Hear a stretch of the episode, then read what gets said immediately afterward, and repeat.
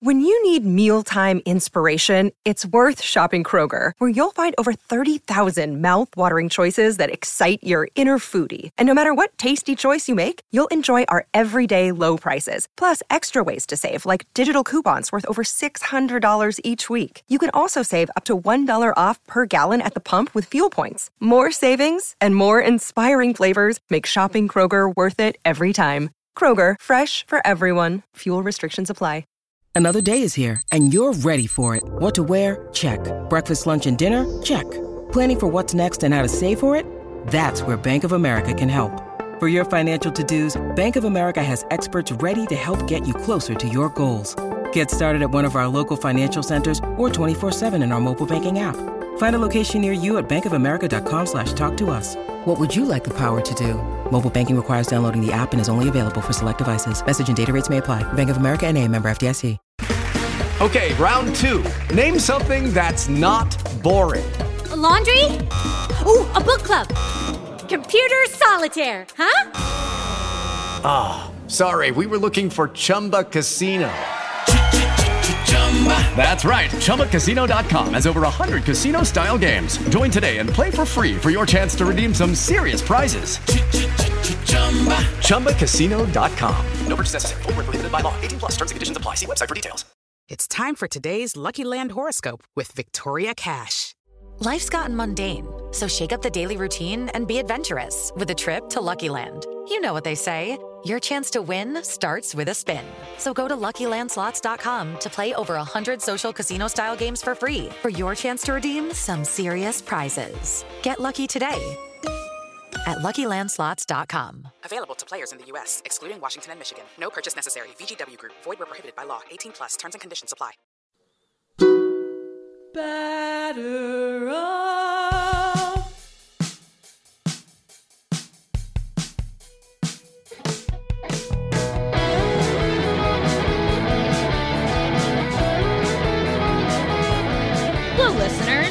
Welcome back to A Pod of Their Own. This is episode 96 of A Pod of Their Own. I am Allison McCague, and I am joined this week by my lovely co hosts, Linda Surovich. Hello, Linda. Hey, Allison. And Maggie Wiggin. Hello, Maggie. Hi, Allison. So we did a Mets heavy uh, pod last week, but I feel like we need to do a Mets heavy pod again because a lot has happened since last week when we recorded. Um, because obviously last week when we recorded, the trading deadline had not yet passed. It was the week of the trading deadline, and now it is the week after. So there are some new Mets on the team. Um, well, one technically. Two. The one is two. the new Syracuse Met. One is on the Syracuse oh. Mets, but he's on the Mets. Um, the Mets acquired Javier Baez and Yay! Trevor Williams from the Chicago Cubs um, in exchange for Pete Crow Armstrong. Um, so RIP to our our woke king Pete Crow Armstrong. We loved him, but sadly we no longer traded. have the Pete's. I know. Yeah. Um, PCA I- is a good prospect for the Cubs to get for the, that return. I think it's a pretty good trade for both sides, to be honest. Um, I need to um, officially apologize to Linda because I know, I know, I I, Yes. I hurt you when I I did um, somewhat coarsely call for the trading of JD Davis last week. JD Davis My was indeed man. not I'm traded. not. I'm not going to try to defend myself. Merely that. Well, he even thought it though. Like there was an article today. I don't know if you saw the Toscano article about he was like, I don't know what to do. Like he was at the ballpark an hour and a half before the trade deadline. He didn't know what to do. He was like, Do I go get ready? Do I do I go practice? I like, hope it wasn't because he saw. My, I hope it wasn't because he saw my tweet. No. he, he was probably like, Maggie Wiggin thinks I'm traded. God damn it. He saw he Maggie's say- tweet and was like, "Better not suit up today." Yeah, He's like, wait, oh. who is who is Maggie Mutuals with? Linda Surovich. Hmm. Definitely don't want to talk to her at all. No, like Yes. anybody associated with Maggie's got to want me gone, and I don't want But- that negativity But in any my case, life. oh, and he just doubled in Jeff McNeil. So doubly apologetic on my end. But you know, I did think the second I pushed send on that tweet, I was like, oh my God, how could I do that to Linda? well, he did say that his agent notified him that deals were discussed, but he would not go into further detail. Oh, geez. So I mean, you would have eh, you would have to discuss him in any deal. I mean, it, there, it's certainly, you know, it's a testament to him as a player that yeah, he seemed he- okay he with had it. I mean, yeah, it's just like, he's but he really, really didn't want to leave. and we're very happy that he's still here. So Yes. yes, yes. Twitter should have a feature where, so obviously, like you can mute certain accounts on Twitter, and you can also like mute your own tweet from getting like replies if it blows up or whatever. Um, I think Twitter should also have a feature where you can mute someone from seeing your tweet. um, yes, like on particular person. Facebook.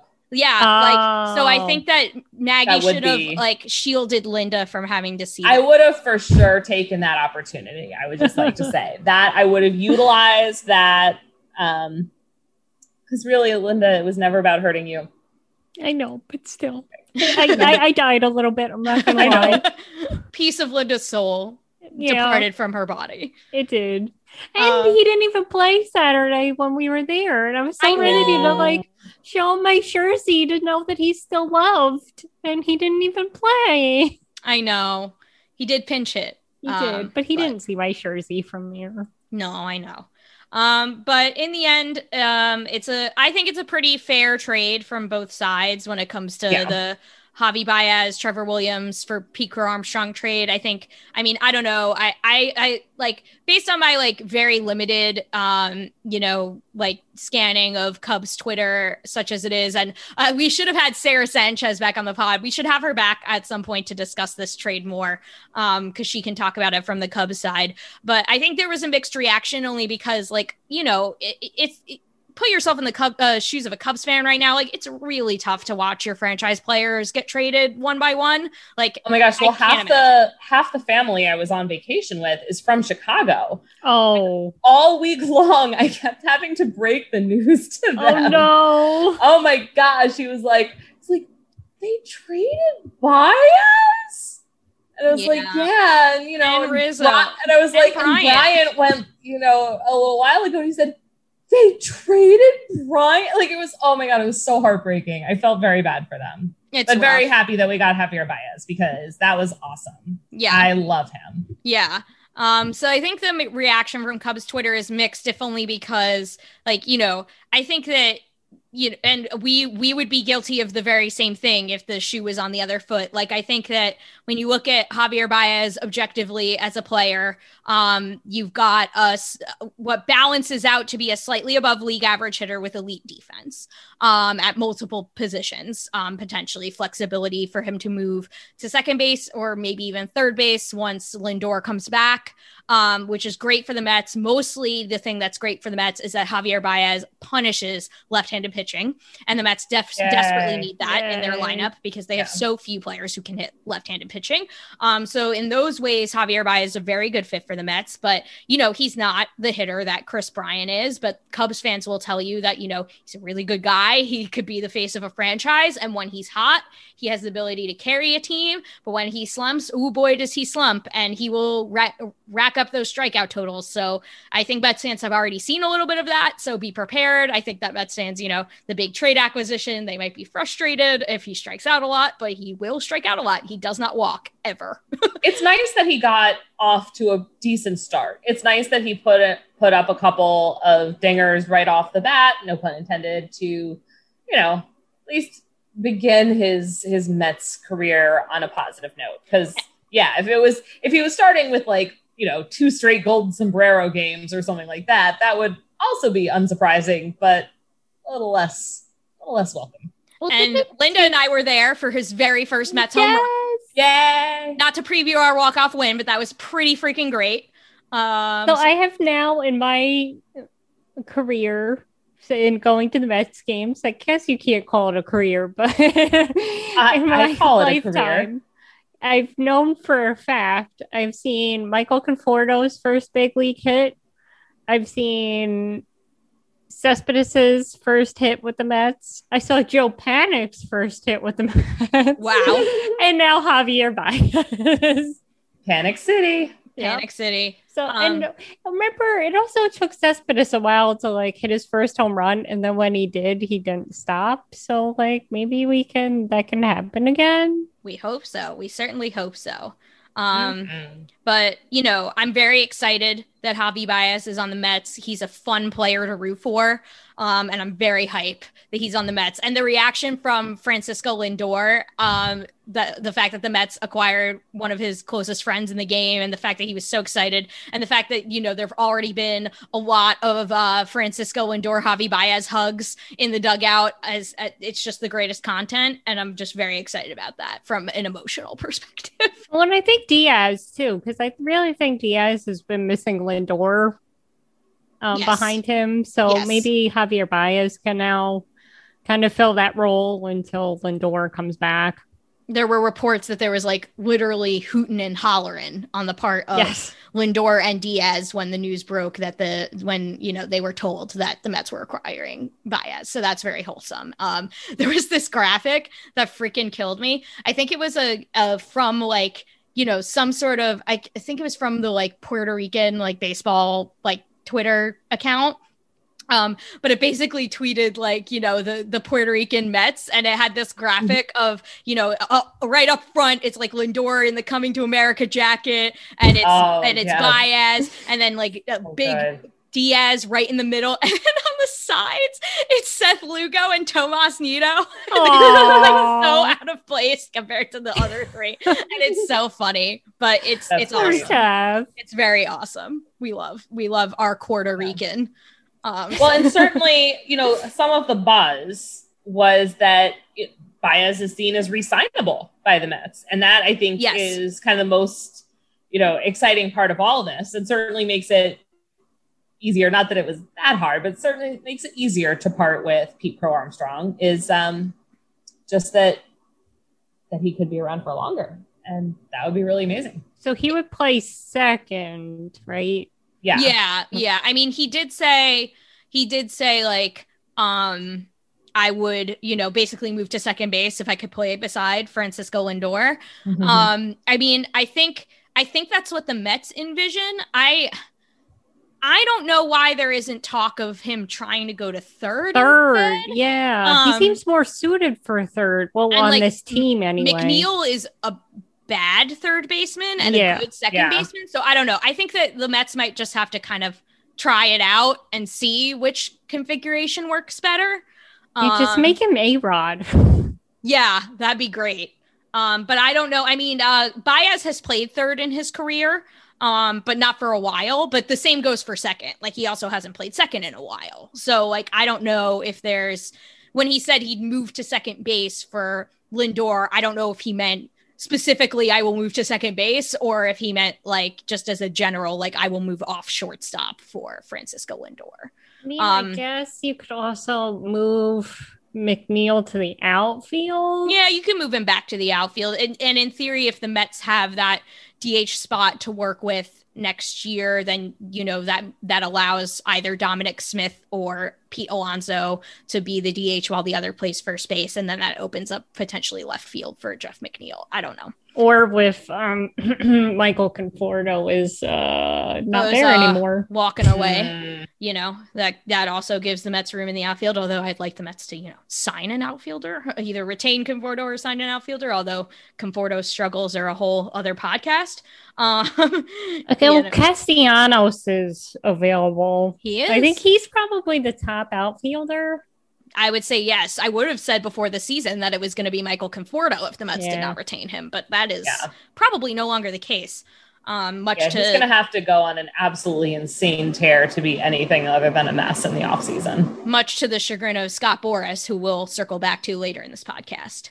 Um, but you know, the Mets uh, also in that deal they acquired Trevor Williams, uh, starting pitcher who is now in AAA. He has not put up good numbers this season at all, um, but you know he is a de- he is now a depth option for the Mets as their starting pitching depth, especially with the continued absence of Jacob Degrom, who was shut down from from throwing. So his injury, that's the other big news that happened. Like right after the trading deadline, we learned that DeGrom is, you know, his injury is more serious than we thought, although we don't really know the exact nature of it because the MRI continues to show no no new structural damage that they can see. But Although know. today he said it's something different than when he was originally shut down. right.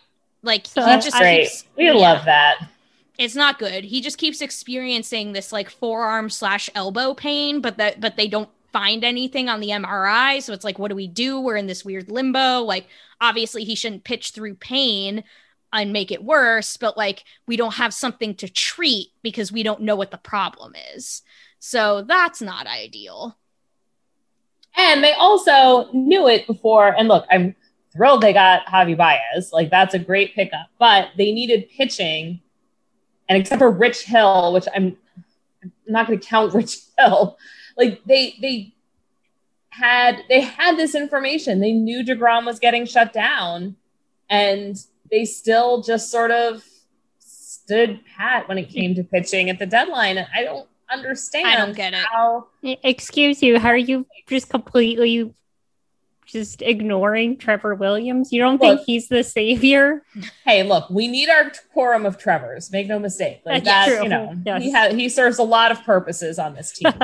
And listen, like, I don't have a problem with them acquiring Trevor Williams. They should No, just also do more than that. Yes. They also should have got somebody else. Like Like, people are like arguing, like, well, who was available at the time? Well, like, make a push. Like, offer more prospects that you They- wouldn't have. literally were in discussions to acquire Josh Donaldson and Kenta Maeda. And the reason they did not is because they didn't want to pay their salaries. Mm-hmm. So this goes Mm. back to it's just I I hate it. And and also, I mean, this was later, you know, this was later kind of not walked back because I don't want to make it seem like the initial reporting was wrong because the later reporting didn't contradict the initial reporting.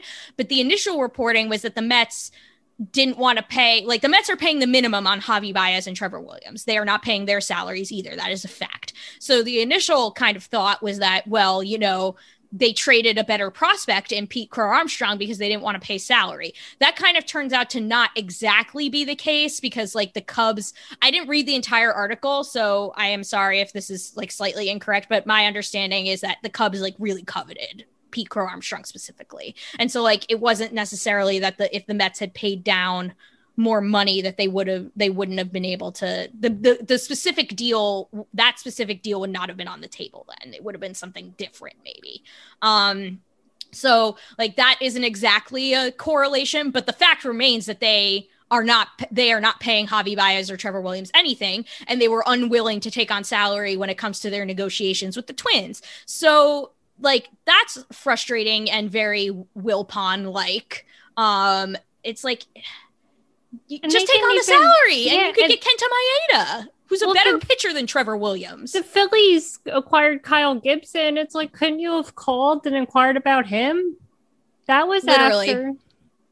Like, there was other deals to be made if you didn't, if you didn't want to go the Maeda route or the Berrios route. and like, they didn't even do they didn't even do anything to address the bullpen, let No. alone not get a better starter than Trevor Williams. They should have gotten Kenta Maeda and Trevor Williams, and they should have traded for something like a Joakim Soria. These like type of you know middle relievers slash pseudo setup men are a dime a dozen at the deadline. They could have gotten Ian Kennedy like the Phillies did. They could have gotten Joakim Soria. They could have gotten uh, Andrew Chafin, uh, who's a who's even a better pitcher from the Cubs. They could have gotten a lot of these guys were available, and they didn't get any of them. And the bullpen is, you know, like the bullpen has held it down, like we've mentioned in previous pods. But like they need bullpen another game has reliever. been their bullpen game has been their best starter all year.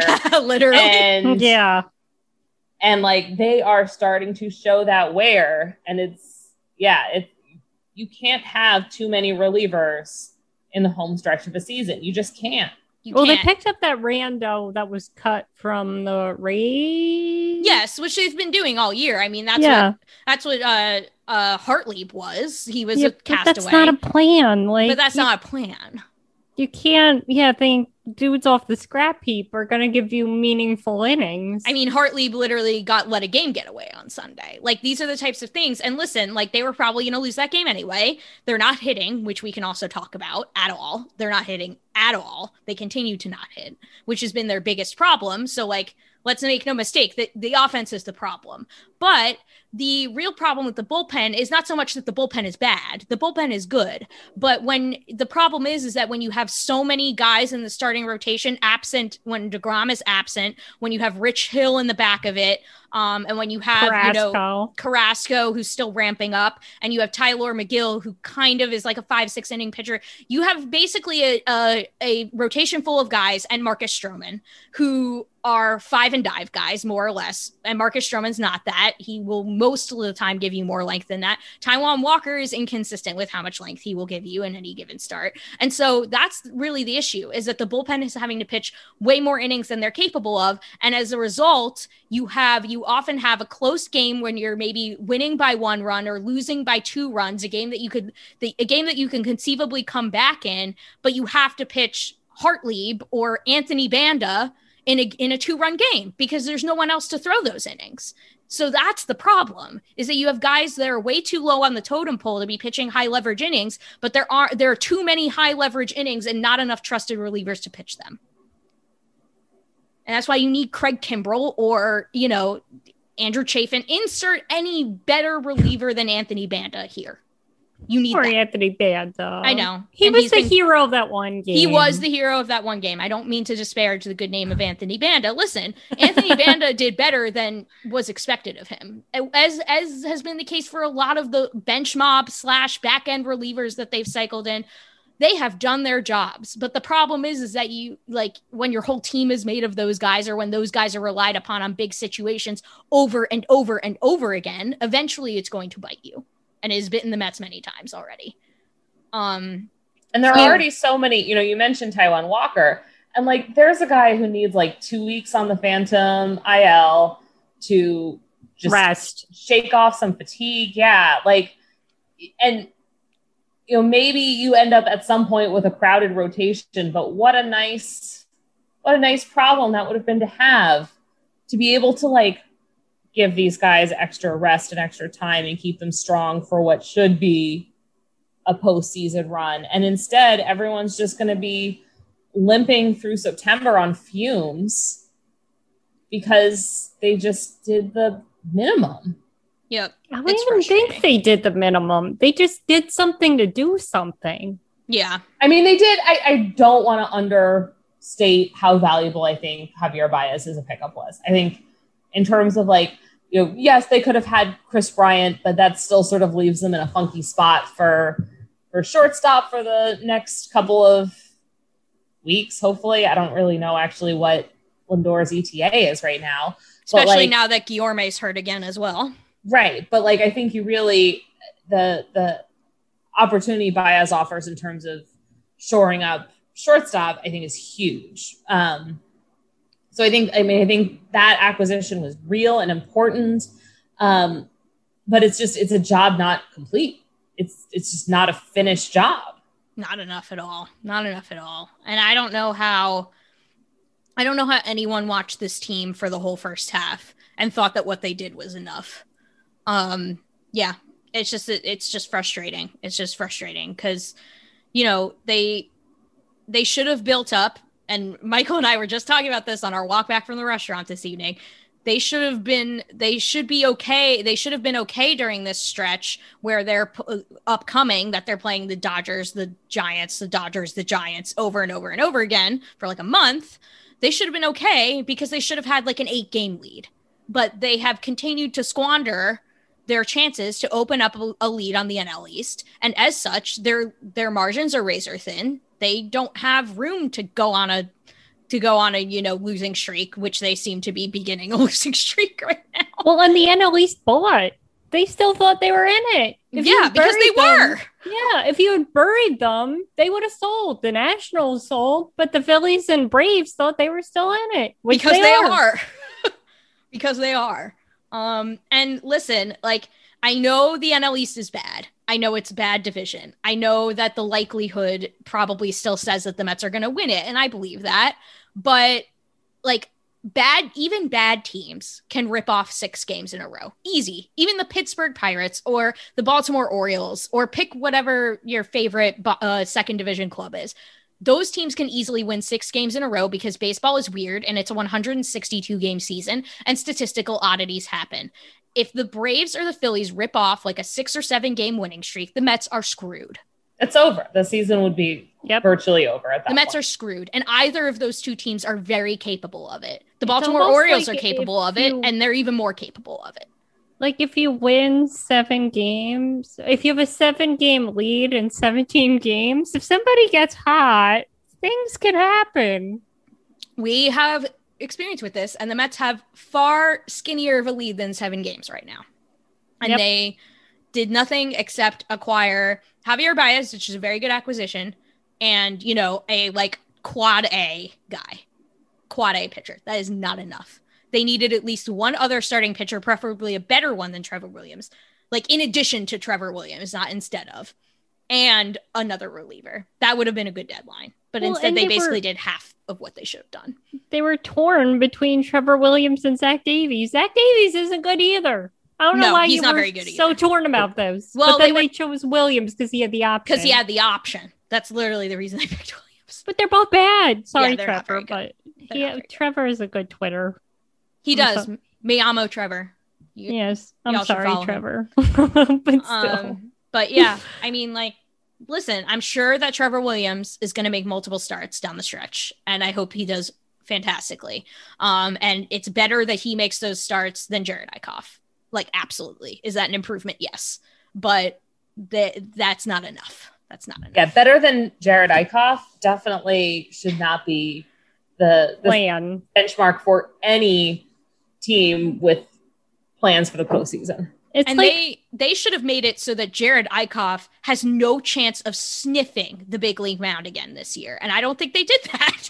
well, they already basically guaranteed it right before the trade deadline. yes. They they knew they needed help and did nothing. So it put them in this position, and then they still did nothing. Yeah. And it's like it's frustrating because like the week Like of the you trading deadline, a game. they, they literally started Jerad Eickhoff and that was literally that was a forfeit. They might as well have just forfeited the game because they knew that they were going to lose by doing that and they did it anyway because they had no choice because they put themselves in that position. And this could absolutely be easily, easily a one game margin for the division at the end of all this. Oh yeah. Like It they is, could I, it- it's more likely to be a close race than a blowout in any regard. And like, so when you're not playing for every single game at this point, it is August, y'all. This is season is is, rapidly coming Yep. to a climax. they could be in second place by the end of the week if they don't watch their back. With the Dodgers and Giants looming. Yep. Like this is this is frustrating This is it. times. This is it. Uh and they uh they they half-assed it at the deadline. And it's very frustrating. And it's like it it you know, it makes me sad because I don't want to like, you know, I, I don't want to like undersell my excitement about Javi Baez because like I'm very p- hype about Javi Baez. Like he's a great player. I'm very excited we got him, but like they needed to do other stuff and they didn't.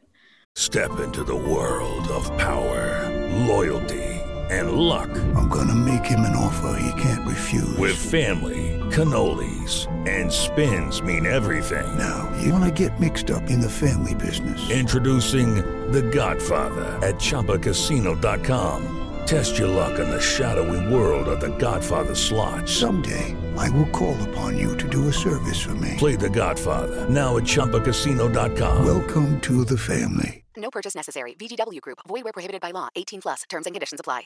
With Lucky Land slots, you can get lucky just about anywhere. Dearly beloved, we are gathered here today to. Has anyone seen the bride and groom?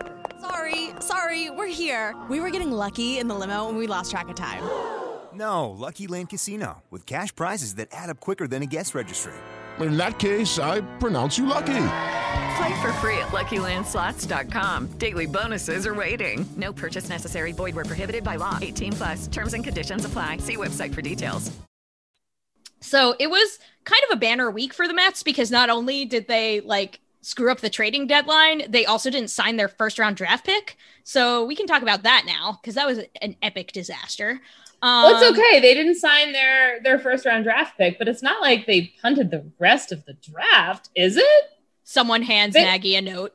I mean, now to take a big sip of coffee and look at the rest of their draft picks.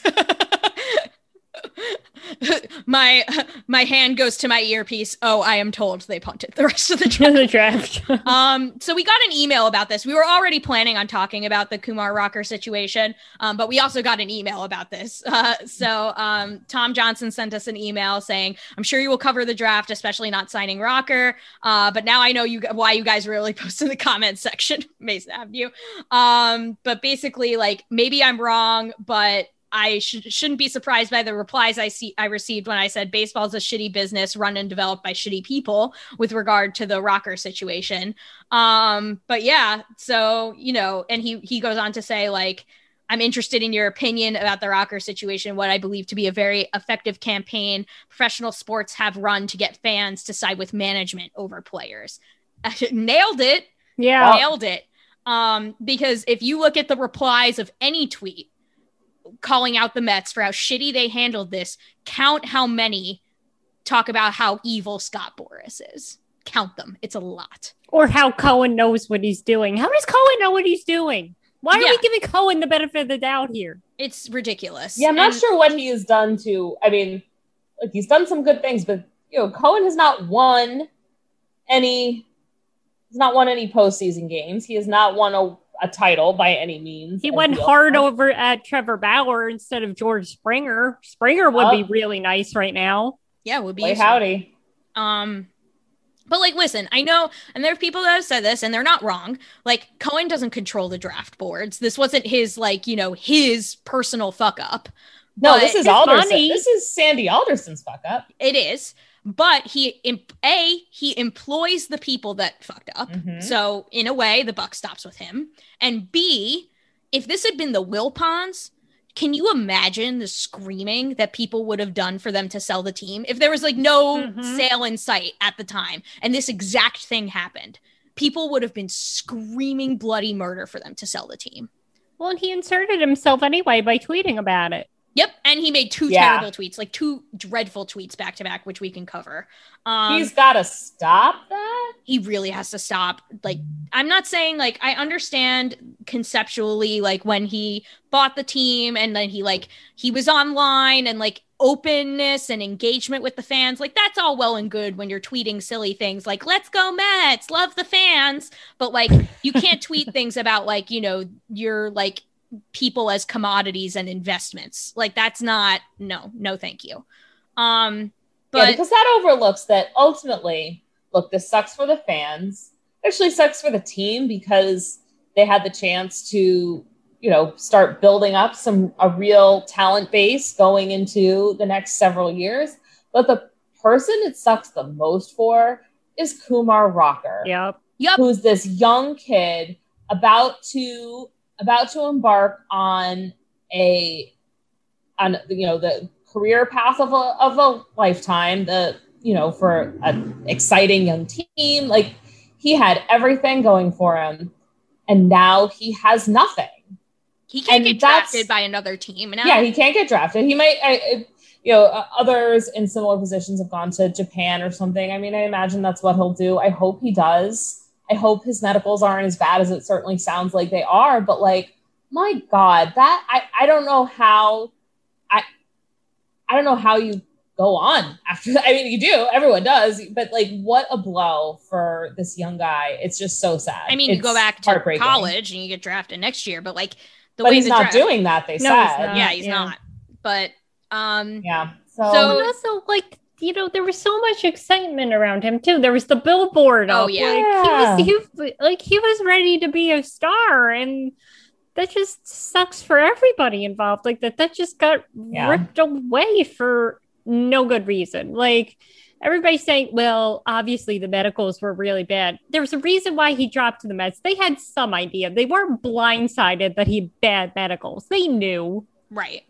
Um, so just to sort of back up and summarize the situation for people who aren't who haven't been following this um intimately um the mets uh drafted kumar rocker who is probably like been the most famous college pitcher for a while now because you know he was considered to be like a top guy um going in but then he fell to 10th um for you know reasons we've alluded to and we'll get into further um but the mets drafted rocker 10th overall in the draft um and you know he had been you know on, on the front pages for a long time as being this like can't miss prospect. And then the, part of the reason he fell to 10th is because his velocity sort of dropped off. And like toward the end of the year, things were not looking as good.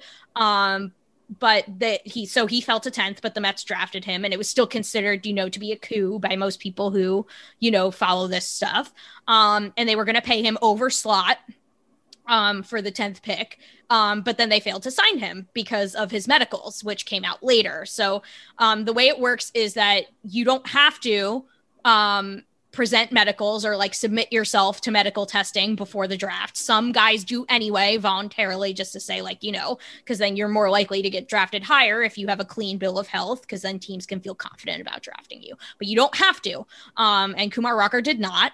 Um, and Scott Boras's clients um, notoriously do not do this. They usually do not submit. So, like, it's not like this Kumar Rocker situation is unique. A lot of guys don't submit to pre draft medicals, and most of Scott Boras's clients do not. Because if you think about it, why would you, if you're in the position of the draftee, why would you give up all the leverage that you have going into a negotiation with a team? You know, I mean, the draft basically exists to take power away from young prospective players. Like that's the only Literally, reason yes. the draft is there to ensure Um, that they have nothing to work with. So yeah, if this is the only choice they have to make, then don't be surprised when some guys make it in ways that aren't necessarily convenient to you. Exactly. And I've seen a lot of like um ripping Scott Boras and ripping Kumar Rocker for being shady and not presenting medicals like this is very common and also like the entire draft is designed to screw over these young people. So they're already like basically in a very vulnerable position and they're by doing medicals they're basically making themselves even more vulnerable. So I am not blaming Kumar Rocker or Scott Boras for a second for not presenting medicals before the draft. They don't have to, so they shouldn't have to. It is their right to not do it. Um, so then the Mets learned, I mean, we still, we the public still do not know the exact nature of the medicals, but the Mets saw the medicals and decided rightly or wrongly we we do not know what the nature of his medical situation is but the mets got spooked by something I don't know if you saw Um, the Toscano article where he said the Mets believe he could pitch tomorrow. I know. So that's the part that's really damning. Yeah. So, you know, that was reported a little bit later, but all we knew, like basically when the news came out he wasn't signed, was basically the Mets saw the medicals and they decided to back out. So um they didn't sign him. Um and so he's screwed now. And the Mets, um, the Mets in return for not being able to sign their top draft pick get a pick for next year's draft, basically, is the way it works. Um but the same eleventh pick. I think. yeah, the the same pick. Um, the eleventh. Of course, you're not generally going to get this potential talent level from an 11th pick. That was part of what made the draft so exceptional for the Mets, and you know, so the the ceiling that they're likely looking at next year is going to be lower than, in theory, Kumar Rocker's ceiling would be. Yes. Um, this was like a generate a potentially generational talent that dropped to tenth because of, you know, Sign of- unknowns surrounding yeah. his health. Um, and money. I mean, I think everyone money. also that was certainly kind of the message going around on draft night was that like, oh, the Mets got this opportunity because they were willing to go way over slot for it. over slot Yeah. um, and pay him more and then they didn't um so you know that is essentially what went down. Um as linda mentioned to uh, justin toscano reported that the mets said that rocker could probably pitch tomorrow and you know he may go on to have a sex- successful career somewhere else but we just didn't feel comfortable. And so like that's not the type of language that you use if you think you've just seen a career ending injury like immediately. Um which so that's like kind of in addition to like already being shitty it just makes you feel even worse about this um like the mets I, I we don't know if this is major or minor but the mets are not speaking about it as if it's major and uh, for what it's worth scott boras insists that he's fine like and of course, you know, it's in Scott Boras's best interest to say that he's fine. I'm not going to pretend that Scott Boras is like, you know, the objective party in this negotiation. Um, Scott Boras is going to do what's best for his client, as he should. It's his job. Um, but Scott Boras says he's healthy. So there's definitely, you know, a two teams that two uh, parties looked at the same exact thing and saw different things. Um, but you know, the the big like in the end, the big fuck up here and like the fact that people are excusing the Mets for this massive blunder is ridiculous because if you ta- if you talk to or read anybody who knows what they're talking about when it comes to the draft, which we do not count ourselves among draft experts. We are not prospect people. We are not minors people. But if you talk to our own minors people at Amazin' Avenue, which you should listen to from Complex to Queens if you want to hear a much more detailed um, like you know analysis of this whole rocker situation um, and a more well-informed one when it comes to the draft you should listen to them.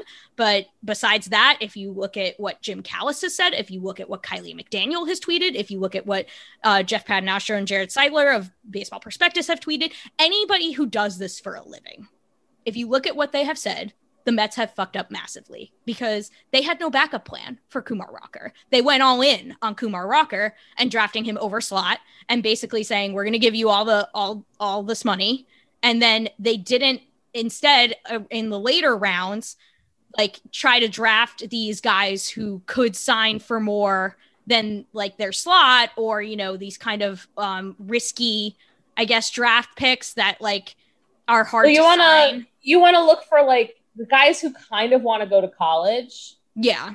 but you blow them away with a million dollar signing bonus, and they'll they'll not go to college. A lot of people will decide not to go to college for a million dollars.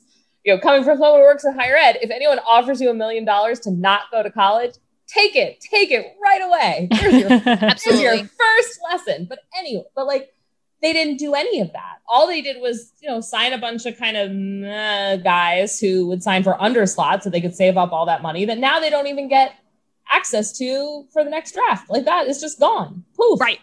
And it's The not like money- they have a deep farm system either. Right. That they can afford to take this risk. Yeah, no. Mr. Steve Cohen himself mentioned on the Twitter, of course, not that long ago, that they needed to restock their farm system. Yeah, because everybody was talking about the Padres, and he was like, "Oh, newsflash: the Padres have a deep farm system." How do you think they got there? Which everyone started retweeting after this, by the way, to be like, this you? like like and and I'll I'll I mean I'll read exactly what Jim Callis tweeted after this um went down. He tweeted, "Look what the Diamondbacks did in the in case Lawlar didn't sign. Mets could have taken some players with high price tags in rounds 11 through 20, which is what Maggie and I were saying, like basically, you know, take these dudes who would you would need to give high si- signing bonuses to in order to get them to sign.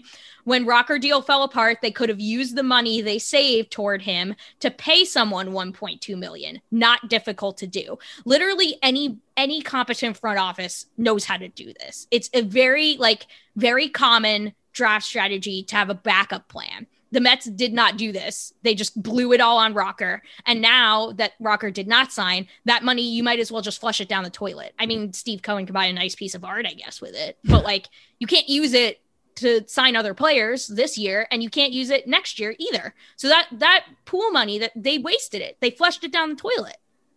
And now they basically have no draft like they blew up their draft over this and they didn't draft like good players or you know some of them might end up to be good. We don't know. Yeah, I mean, you really have to hope that one of the the you know early mid round guys surprises because otherwise it it just looks like a completely wasted year. And the Mets have had plenty of wasted draft years before, right? Um, and it's not a good thing. It's not what you want. I mean, every draft it, there's risk, like right, of course. Like, like everybody, especially with pitchers, and but Tommy John, eh, like let's say he doesn't need Tommy John, we don't know, but that seems to be like the big fear out there. But that's not like plenty of players have come back from it.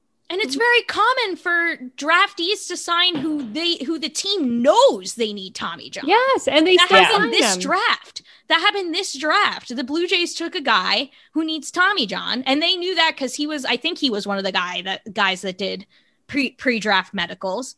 They knew he needed Tommy John. They signed him anyway. The Mets signed JT Ginn. Yep. He needed Tommy John.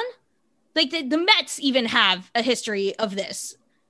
Um and it makes sense. You know, It does. The, the recovery for Tommy John is very well understood at this. And, you know, when you have that, you are able to make a pretty good assessment of a player's worth, whether or not they need Tommy John. It's, you know, you're still making the same basic estimates. I just, I don't know. There must have been something worse because otherwise, there's just no understanding it at all. And people, yeah, I mean, people keep saying that, like, oh, because, you know, because we know all this about Tommy John and because teams routinely sign players who need Tommy John, it must have been something worse. And on one hand, like, yeah, that's the default that you want to believe. But on the other hand, the Mets. Like, Yeah, I why just- are we giving them credit for this? Like I, I i think i tweeted this i got a ton of shit for it but like i'm sorry i'm not taking it back. Like your default position is really to believe that because the mets say a player is injured it's true? You trust the mets medical evaluation of something? Since when? Yeah, this is the same team that played McNeil on a bad hamstring with just a cramp. Like gestures wildly at everything the Mets have ever done when it comes to injuries. Like, are you serious? I don't trust their evaluation of anything. And then the counter argument is always, well, the alternative is that you have to trust Scott Boras at his word. It's like, well, no, the alternative is that you say you admit that you don't know enough information to draw conclusions, which we do Yeah, not. pretty much. Well, and Like- also after the whole debacle with the trade deadline, why are we giving them the benefit of the doubt of anything? Even the off season was a debacle. So why are we giving they they came close to the uh, and we don't talk about enough they came close to the 11th hour of not extending lindor they were and very signing close. Trevor Bauer? and signing Yeah. Trevor Bauer. we have What talked that about that that a lot but it's Yeah. true. So we could not have Lindor next year and have Trevor Bauer. There was the, both were like could have gone either way at one point. on many occasions have the Mets failed luckily. And that is like they lucked out with Trevor Bauer, they lucked out with Cespedes in 2015. You know, it's it's easy to look at the Mets and not really necessarily see a lucky team, but there's a lot of close calls that they have had in recent years. And yes, And I kind of great. agree with that. But because they were so focused on Trevor Bauer, they nailed him as their guy, that he was the guy they were going to spend their money on and blow past the luxury tax. They ignored everybody else. Right, but it's- and, and it was sheer luck that they didn't also get stuck with Trevor Bauer. Yeah. right correct they fell ass backwards into Yes. not having to do. They with had Trevor Bauer. unintentional addition by subtraction. But they could have, at least, you know, if you identified him as your guy, you could have still signed Springer and then still gone after Trevor Bauer if you were that serious about going over the tax threshold, which Cohen said was not a problem, but I've yet to see it. And i have yet to see evidence of that given his trading deadline where he Yeah, didn't want to take gonna on say he money wouldn't take on money. So everybody's like, oh, yeah, he'll do it. What? How? There is How- literally no evidence that he's willing to do that yet. No, I mean, just because he said it. I won't believe that he'll do that until it happens. until And it I happens, I which it might. It There's might. there is an argument to be made that because the tax goes up each consecutive year that you surpass it, that staying under for one year has more value than just the tax of that year. Um, so I think it really comes down to what happens next year. It's going to be really hard to stay under the tax for next year. Um, Yes. If for no other reason than Robinson Cano's money is back on the books. That's Yeah. correct. Um, so I think, I think they have to really prove, oh, what did do that? That they're not, that their hands are not tied by by the luxury tax, and there's just no way for them to convince us otherwise until it actually happens. And I mean, I think there's a non-zero chance, and the chance that you prove that you're serious about this, there's a non-zero chance that they will simply cut Robinson Cano, and that's uh, that's an indicator to me that you are not con- not as concerned about money as the previous regime would have been, where they would have never cut Robinson Cano in this situation because he makes too much money. But if they just say Meh, and they cut him, I mean, I'm not saying you know bring him to spring training. There's no harm in that to see if he's got anything left at age 40 after taking a whole year off. Sure. And a bunch of steroids. and a bunch of steroids. Sure. I mean, hope that he's roiding again. but like, Then but like good. Cano keep it low key this time, bud. Hope that he's roiding again because then he's either good or he gets caught and then he's You you, don't know have to you're pay not him. responsible for his money anyway. So honestly, that's what the Mets gotta hope for that he just roids again. But that's Actually, this is something that I've said before about the problem with the the um, steroid rules as written is that teams are absolutely incentivized to sneak steroids into Yeah, their sure. aging stars. Like that is actually like a major incentive that they have. yeah. Uh, but anyway, probably Sadly. not happening. Um. So yeah, and uh, to loop this all back to to Tom's initial email regarding you know the way that we are conditioned to side with management over players at all times. There is nothing that demonstrates this more than the Rocker situation and the way that Scott Boras is immediately demonized for doing his job. Now, I'm not saying that you know like Scott Boras and I would be BFFs if we knew each other in real life. I'm not. I'm sure he pretending that- yeah, I, like I'm not pretending that he's probably not an asshole, but like he's just good at his job, and that makes Really fans good mad. at his job. and that makes fans mad because they they all want to play armchair GM, and so Scott Boras has become their like number one enemy when all he's doing is just getting his clients some coin, which is his job, and he's good at it. I'm sorry, I know that makes you mad, but like I'm not the one. Like Scott Boras is like, I mean, he's not off the list entirely, but he's like very far down the list of people I'm mad at about the Kumar Rocker situation. Number one on that list is Sandy Alderson. Number one. Mm-hmm. I am sick to death of Sandy Alderson. I want him out of my face. I'm sorry. At this point, he's No, like he's he's making so many all over everything that has pissed me off about the Mets for the past few years. he I, I feel like there he had some good things going several years ago working in a very different environment. And now it's just like careless mistake after careless mistake. Um, also not so careless mistake whatever culture he is fostering that has led to I, I have lost track of the number of sexual harassers that have been involved Exactly. in the or like it's it's you know officially a pattern um no he he's he's got to go. At the very best he's completely out of touch. Like that is kind of the best case scenario. And i say this as someone who again really admired sandy alderson for a long time. I think i my enthusiasm about his past has also dimmed somewhat but i do think he helped this organization when they needed something. Um but no, it, it- like he's got his hands all over this stuff and it's a mess. And I'm done with him. He's got to go. Yep. Like he deserves immense credit for what he did for the 2015 Mets. Absolutely. Huge. He made that team. the the Cespedes trade, everything, the the the draftees of his who impacted that team, absolutely. Like he deserves immense credit for that. But as Maggie said, the kindest interpretation you can give at this point is that baseball has passed him by. And we should, you know, progress is good and we should, you know, um embrace that. Um baseball has passed him by, this culture has passed him by, and the Mets need to pass him by too.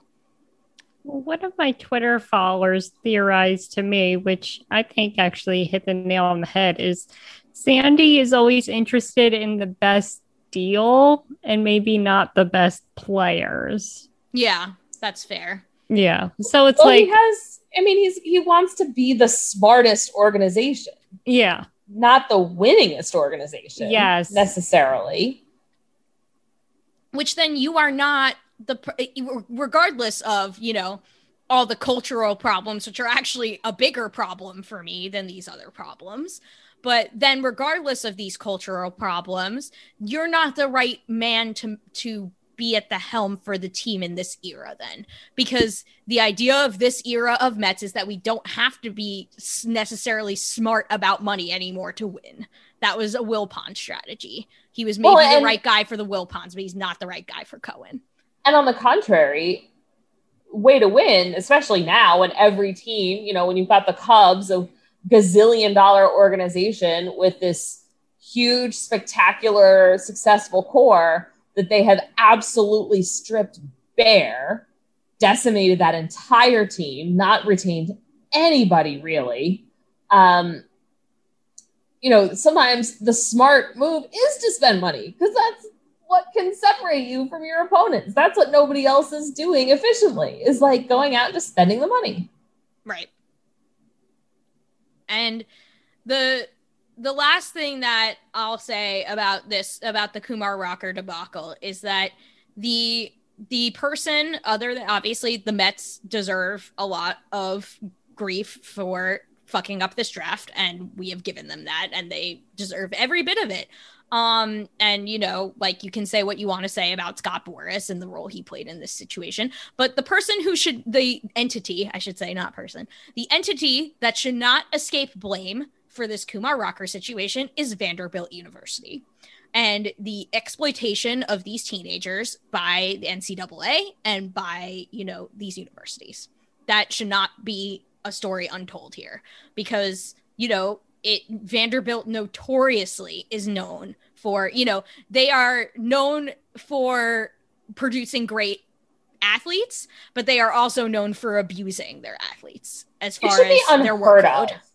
It should be unheard of for a 21 year old to arrive in Major League Baseball needing Tommy John surgery or needing whatever the hell it is that Kumar Rocker or like having TOS or like whatever And it horrible happens- overuse injury. and it happens here. all the time. And there's no, pr- you know, there's no union for these guys. They have no real protection. NCAA is not protecting them. Um, and They're not getting paid. yeah and so there's there's nothing to stop these schools from just running these guys raw and it's it's wrong and it has to stop because it's having i mean kumar rocker is one of many but hopefully ho- high profile enough that it can at least get the conversation started about how we can have some oversight the way these colleges use their players Well, they're so easy to be taken advantage of too. Like this is your dream.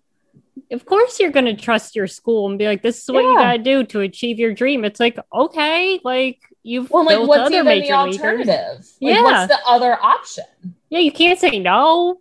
right And like this is and for this is not the case for Kumar Rocker because he is lucky enough to have generational wealth given who his father is. But for many of these guys, this is the chance to, you know, help their families out of terrible situations or like, you know, just like have their families just be set for life. Like this is the this is the way that they achieve that. And so of course they're going to, you know, do what they need to do because the, you think like this is the way I can become, you know, a millionaire is if I do this instantly. And I that is why I mean it's it's an even bigger problem in like basketball and football. And this is why baseball often loses a lot of talented athletes to the other major sports because those guys make their money right away instantly right out of the draft. Whereas baseball you get your big signing bonus. Sure like kumar rocker would have gotten six million dollars. That's awesome. You get that right away but it takes a while for them to make the major leagues and hopefully make a major league salary. Um, and it takes an And even course- longer time for them to get paid in free agency the real and bonus babies are relatively rare. The Right, majority vast majority of draftees are barely making enough to like you know keep their heads above water during their minor league career. And of course we've talked extensively about how minor league players are treated um, Sadly. on this podcast um and that is you know another topic for another day which that continues to develop by the way and is starting to get finally finally some more national media attention. Finally. There are like some espn articles about this. The angels organization in particular was called out um, in an espn article but it let's not pretend that that is what is described in that article is unique. Um because you know they've talked again about players sleeping in cars about players having you know full-blown mental health crises because of the financial strain that they are going through. Um and that should not happen. That should not happen when it costs you know the, when it costs how much it would have cost the mets to sign kumar rocker is how much it would cost to pay their entire system a living wage Well, they could also do both. yeah i mean you can do both yeah Was that 12 million? Yep. That's a drop in the bucket for Steve Cohen. Like I Again, said- that is one piece of art for Steve Cohen. Steve Cohen's $91 million bunny. I hope he's enjoying that in his foyer right now. You know, it would look much better as a trophy. Yeah. I'm sure he would clear out some space in his foyer. Yeah, the for bunny trophy. goes in the basement after that. yeah. Um, so yeah, it's just the Kumar Rocker situation is just it's inexcusable what happened. It's inexcusable. Well, and it's- honestly, this the entire front office needs to be overhauled. Like, it's just I so know Zach, is sloppy. Zach Scott interim? Is he official? he's interim. He's interim. Then gotta go. yeah, y- yeah, you don't get the permanent title. I'm sorry, buddy. Yeah, I mean they they they they were and probably still are setting up for that. That was it was clear that you know Zach Scott in the aftermath of the Jared Porter situation, um, Zach Scott was named interim GM and he had been I think assistant GM under Porter for the brief time that Porter was GM. Um, and it was clear that he was kind of setting up to be like, you know, Sandy Alderson was going to guide him during his first year, and then maybe Sandy Alderson would step down and Zack Scott would take over full time. Well, Sandy Alderson still needs to step down, but uh, I think they just need somebody else entirely because this is this is just a this is a basic screw up that should not happen to any Yeah, major sloppy. league organization. Yeah, Well, sloppy. And it's like, oh, we want to be Dodgers East. Well, Dodgers just traded for Max Scherzer and Trea Turner. Yup. This is one way to not be Dodgers East. Yeah, by this is fucking up your Dodgers whole least, okay? Yeah, Dodgers Yeah. least. That's what I'm calling. That's what I'm Uh. calling this podcast. Dodgers least. That's happening. Woof. Um, Can't argue. nope, can't argue with that. Like, you want to be Dodgers East? Don't do whatever the hell it is you're doing right now. It's just like it's so freaking embarrassing because it's like the Mets. You can never like lol Mets will never die. Like Nope. because they keep doing this shit. Like they keep being a clown shoes organization until you stop being a clown shoes organization. Lol Mets will never die because you think it's dying because you've got this new fancy pants rich billionaire owner, richer than any other owner in the sport. And then you've got, you know, the Francisco Lindor extension, all this goodwill. Like that's all like that's all so exciting. But then they do shit like this and they remember they remind you that they're they're the goddamn Mets. And they never stop being the goddamn Mets. And what's the point of having like an uber rich owner if like we're not getting anything out of it? Yep. I mean, basically since the Lindor extension, they haven't really gotten anything. We can't out of even it. pay Kumar Rocker six million to take a risk on Kumar Rocker Yeah. for six million. because they like maybe saw something, but he could probably pitch tomorrow, but just like not as good as we'd like. We yeah, they I think just don't know who you think you're getting. Yeah, Pick eleven next year. it, Like, who who has who has secretly sent you the message that they are declaring for the draft, but only for the eleventh? I don't. know. I just I can't. I am sorry to whoever the Mets pick mind. 11 next year. Yeah. Um, unfair to that guy, but I will be watching him like a goddamn hawk, like I've never watched any other prospect in my life. Because if he's not a superstar, then uh then then the Mets will get more of my ire because then I will accept nothing less at this point because that is the only way that you can accept this fuck up is if Future- whoever you draft future 11, 11 next year. Yeah. your Future future 11th eleven pick. pick. I would just like to tell you, it's not personal. It's No. not personal. No I'm sure you're a very good guy.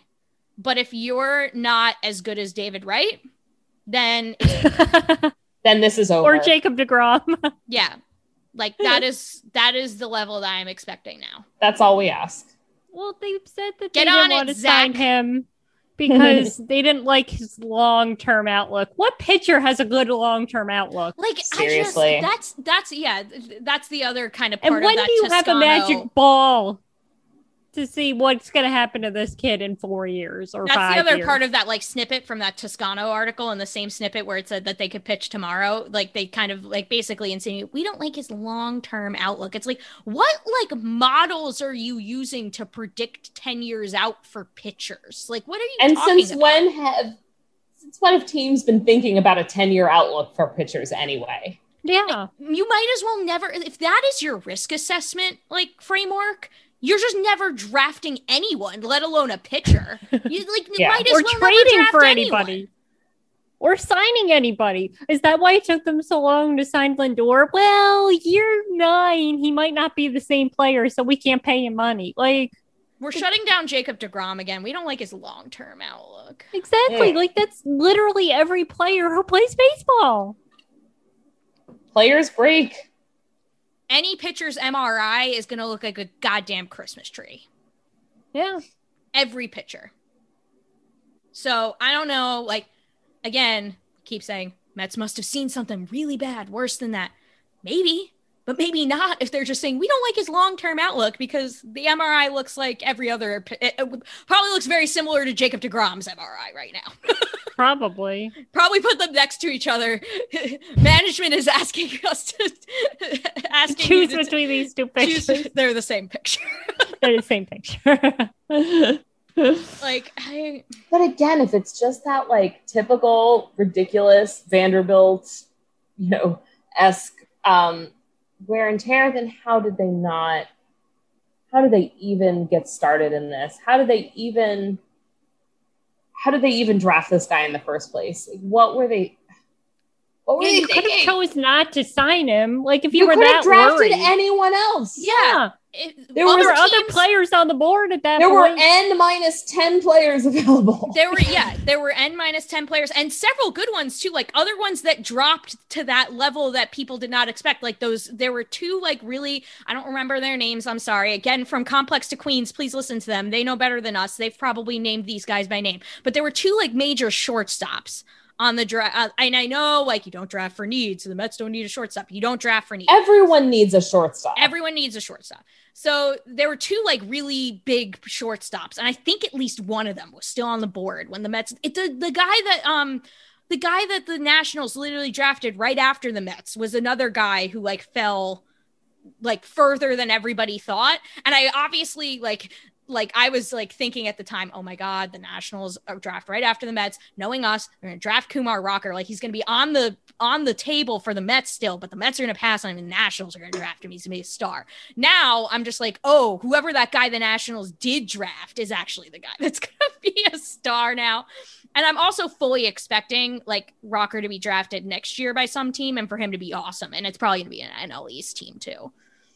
That's that's what we want. and I want it. It's what the Mets deserve. I hope Yeah. Kumar Rocker's a star for the goddamn Phillies because the Mets deserve it. The Mets have deserved every Zack Wheeler shutout this year. Oh, Zack Wheeler, I miss him so. He's gonna win the Cy Young Award, folks. I'm just throwing that out there. Oh. Guess who's the favorite for the Cy Young Award now that uh. Jacob DeGrom's not gonna qualify?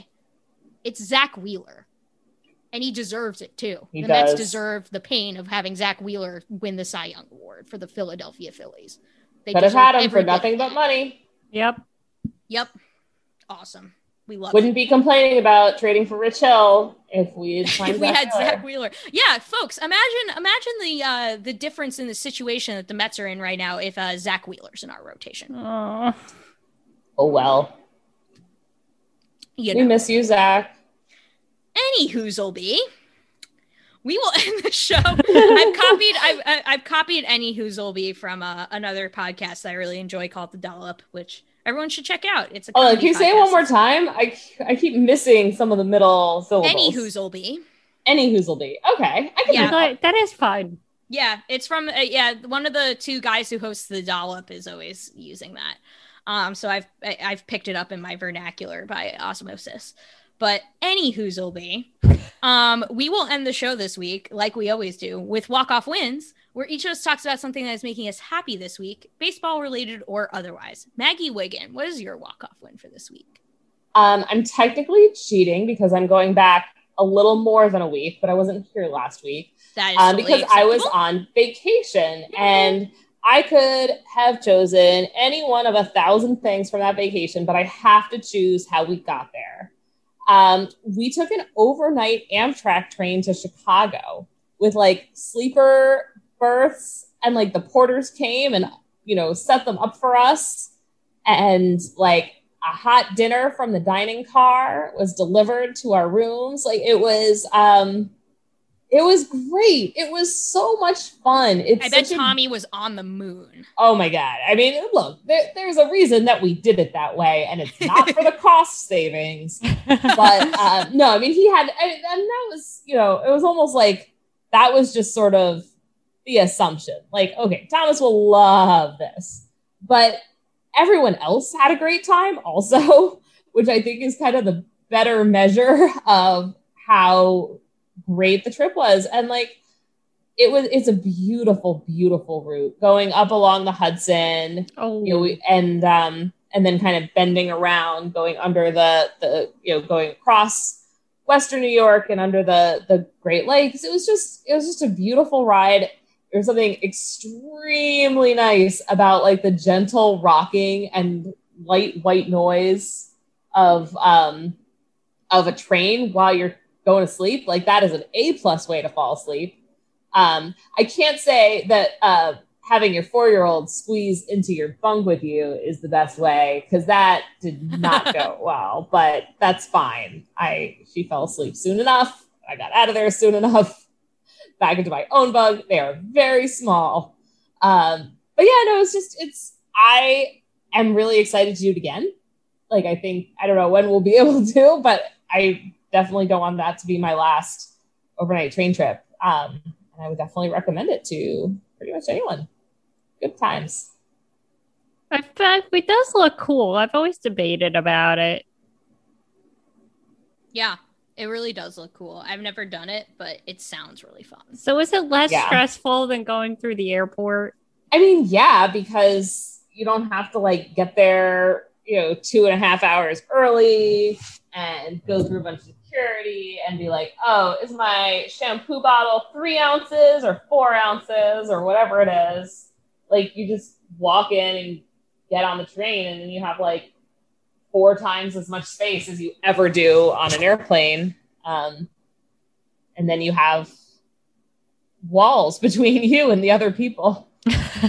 So is it like like a little like like a So hotel we- room or So there's a there's a couple of different options, and we went for the most cost effective, the roomette, which is certainly heavy on the et, but um, it it's basically like a like two roomy seats facing each other with a little table, um, and then those two seats will kind of fold out into the bottom bunk, and then the top bunk comes it gets lower down from the ceiling. So if you imagine two roomy seats facing each other, that is really the whole room.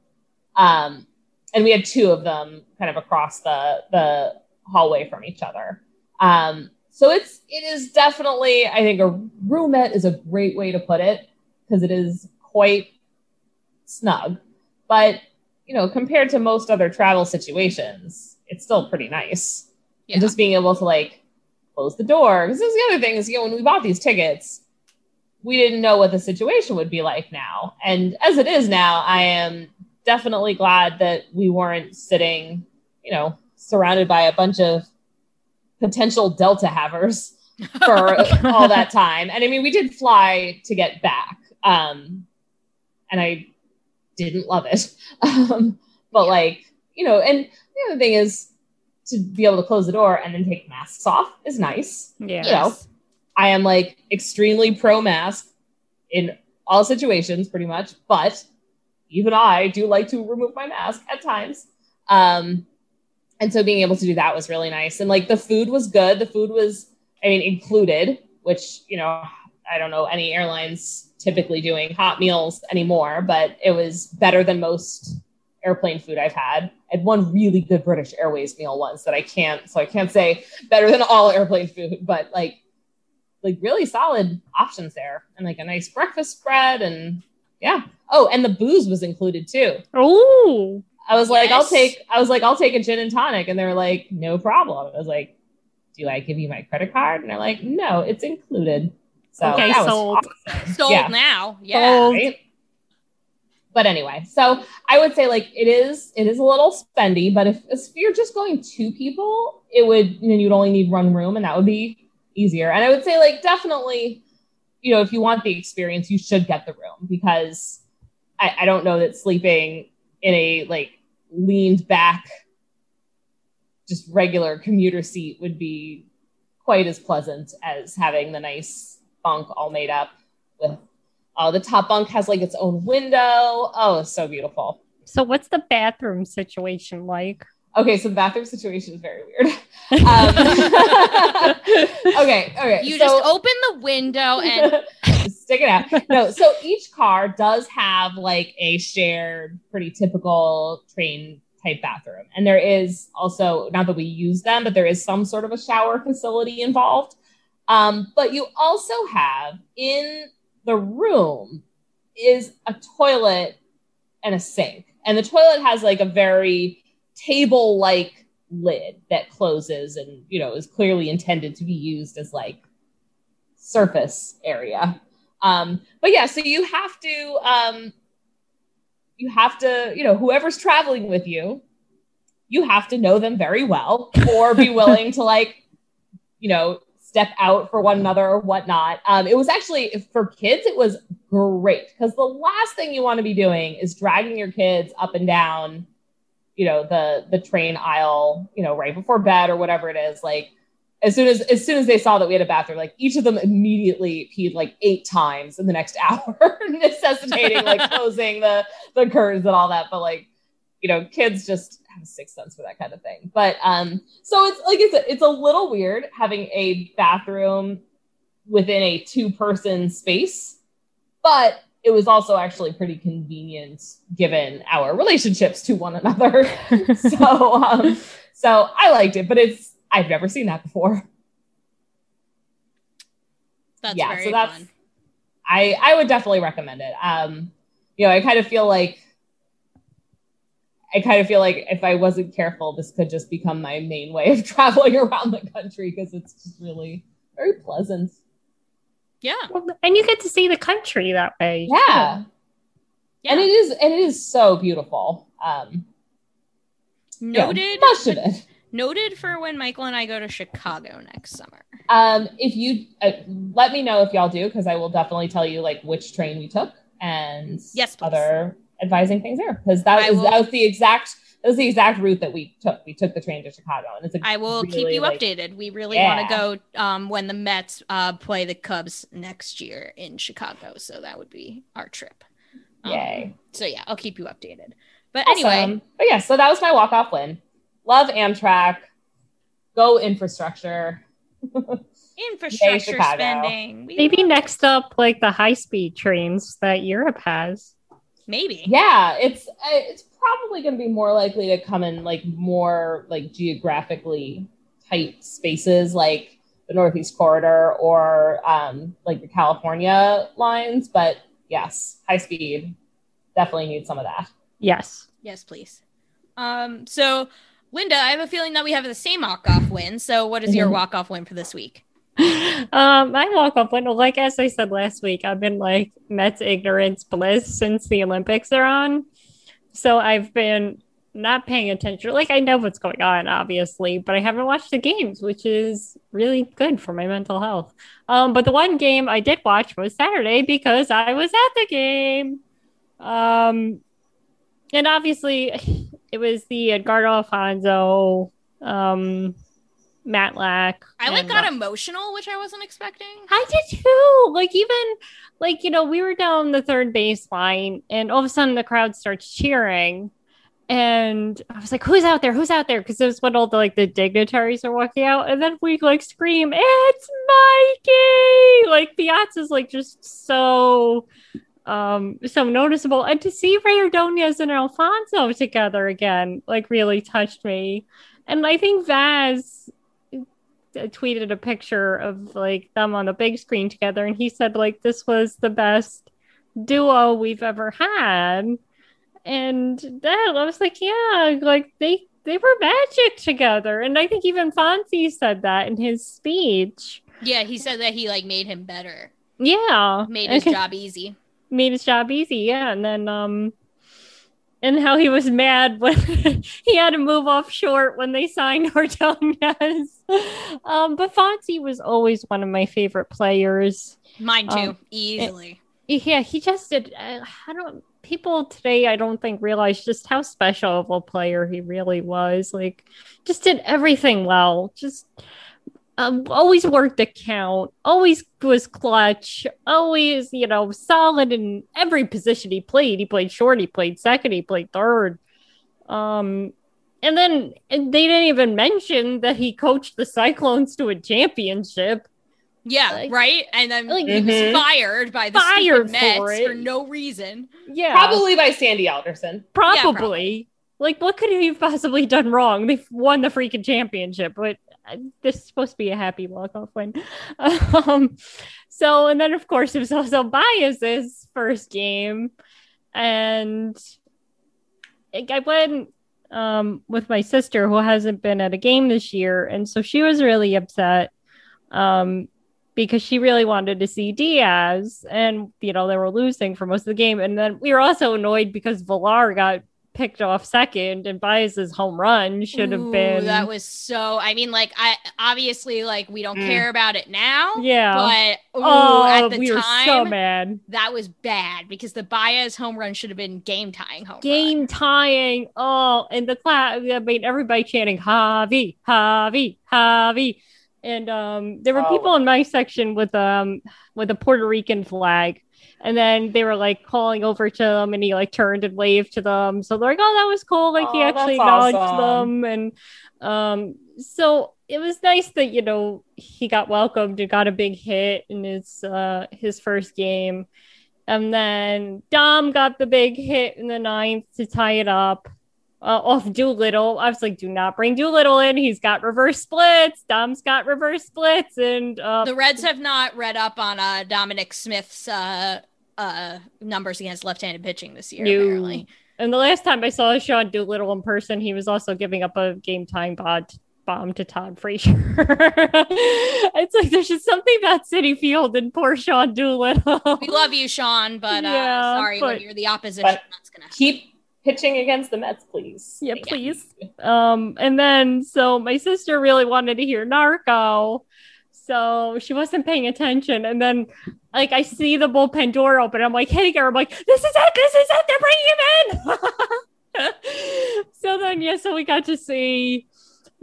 Hear Narco, see Mr. and Mrs. Met with the trumpets, and then after Diaz was shaky, like he like completely turned it around and I was gonna say, out. like he started off in, but he had a great inning, and I like, you know, it was it was kind of the type of environment that Diaz has not been good in this year. Like it was a tie game and not a save situation. Save situation, yeah. And the runner was on second base, and he walked Jesse Winker, and you were like, oh. No. And then there was the wild pitch too with the There runner was a on wild third. pitch too, but he looked sharp. I was floored. I was like, he struck out Votto. Well, Votto never strikes out. He struck out Votto. It was, I was great. like, you've mm. got to be kidding me. When he struck out Votto, I was like, okay, you can get through this inning, so please don't like give up a random hit to like I think it was Naquin or something. I was like, you've got through the tough part to this man. And I'm pretty sure it was Naquin hit like a liner, but it was right to Pilar. Like he hit it, and I screamed no, and then like it's right to Pilar. Come down. um, and then of course Drury got the got the walk off win. Um, in the in the bottom of the tenth. So it was just like the perfect night, like seeing Fonzie, seeing Baez's first um fir- well, first hit, first home run, first RBI. Um, First everything. your first everything, first strikeout, first fielding play. Yep. um, first game, first home game. So, and then I bought my Mets unicorn. Uh, it was my mission because I don't know if you saw my tweet a while ago how there was a one of the girls in my story time said her mom bought her a Mets unicorn at, at whoa, the game. whoa, whoa, whoa, whoa, whoa. Mets Yes. Uni- a Mets unicorn. There is a Mets unicorn.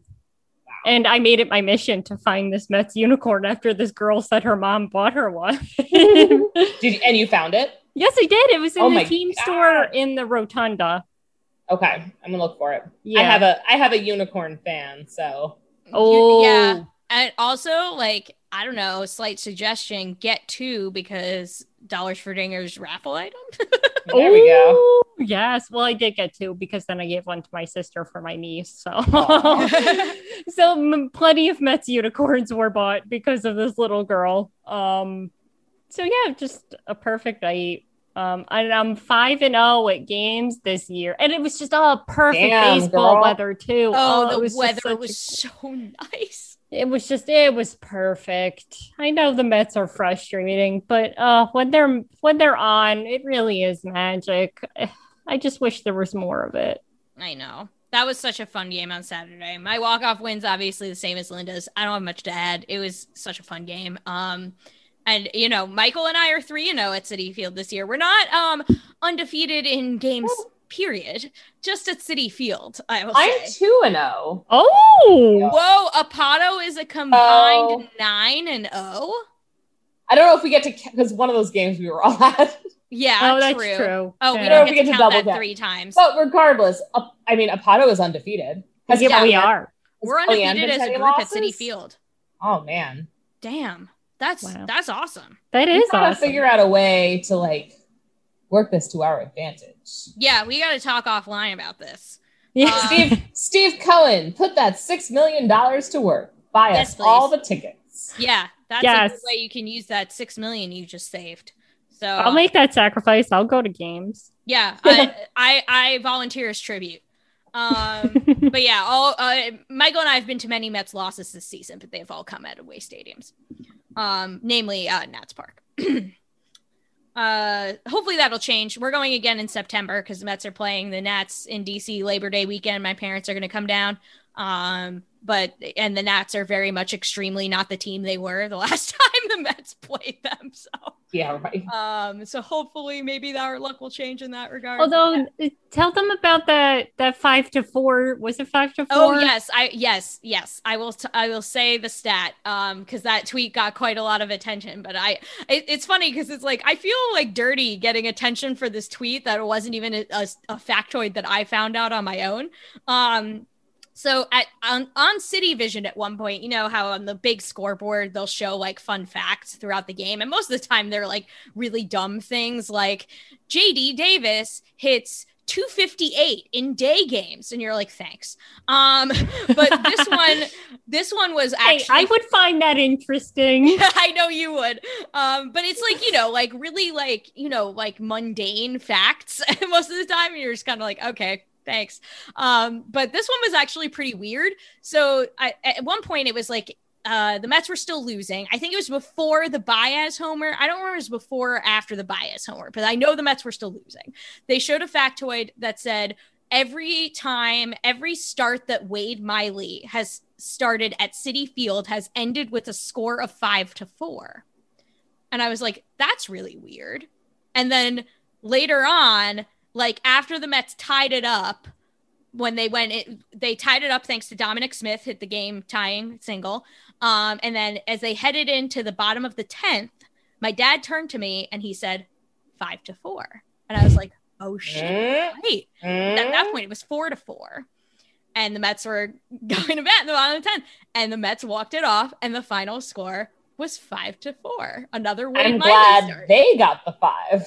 Yeah, Yes, the Mets got the five. yes. The Mets, the Mets have not gotten the five in all the Wade Miley starts. Worth noting, it's not that it's been every five to four Mets win. Although I think uh, I'm trying to remember. Someone replied to my tweet with what the total sample size was. I think it's four or five starts now is the total sample size of it, which is not a huge sample size, obviously, but it's still like big enough to be weird.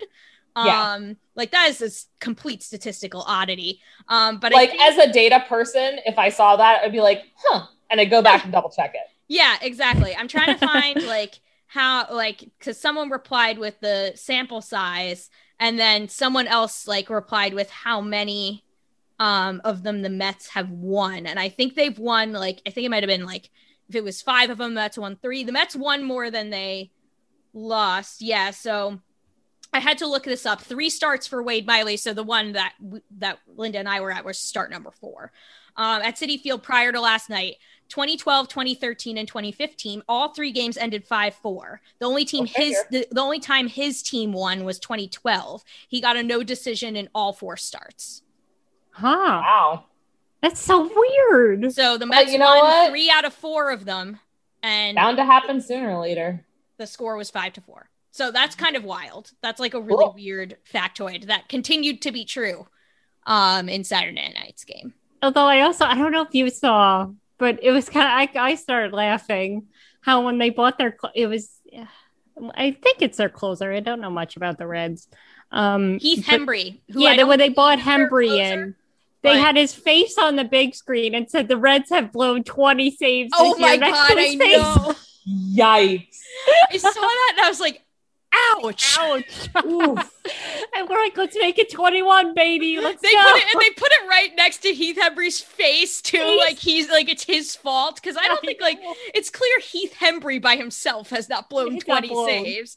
Um But Heath like close to it. I know, I know. They the Reds, I mean, Linda, to answer your question, like I don't Heath Hembree might might have been their closer for the moment, but like Keith Hembree has not been their closer all year. Like they've No, I done don't think so. their bullpen's been so bad that they've done like closer by committee. I mean, I think to start the year, Amir Garrett was their closer because Yeah. was, you know, he was good last year. He's been like one of their best relievers for a couple years now, but um, he's been awful this year, like dreadful. Um, so along with the rest of their bullpen, so I think they just like have various dudes close, and they, I mean, they acquired Doolittle, and they uh they acquired or they got him in the offseason, then they acquired a couple guys. Um, at the deadline, one of them being, um, oh my God, Luis Cessa from the Yankees. They also got Justin Wilson, former Met. Um, so the Reds, like the Reds, you know, are competitive because they, they have a similar record to the Mets. They're much further out in their division as a result of that because the Brewers are leading the, the much have a much better record uh, than anyone in the NL East. Um, but they're you know only like four games out of the wild card or whatever. So the Reds bought at the deadline, mostly relief pitching. So, you Oh, know, and Luis Cessa, it was kind of weird. Like on the day, the anniversary, they traded, or if something like it came full circle. Like they traded Cespedes for Cessa, and then the Mets walked off against Cessa.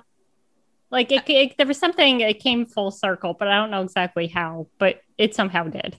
right, From like the Cespedes to Cessa pipeline, mm-hmm. right. on Saturday.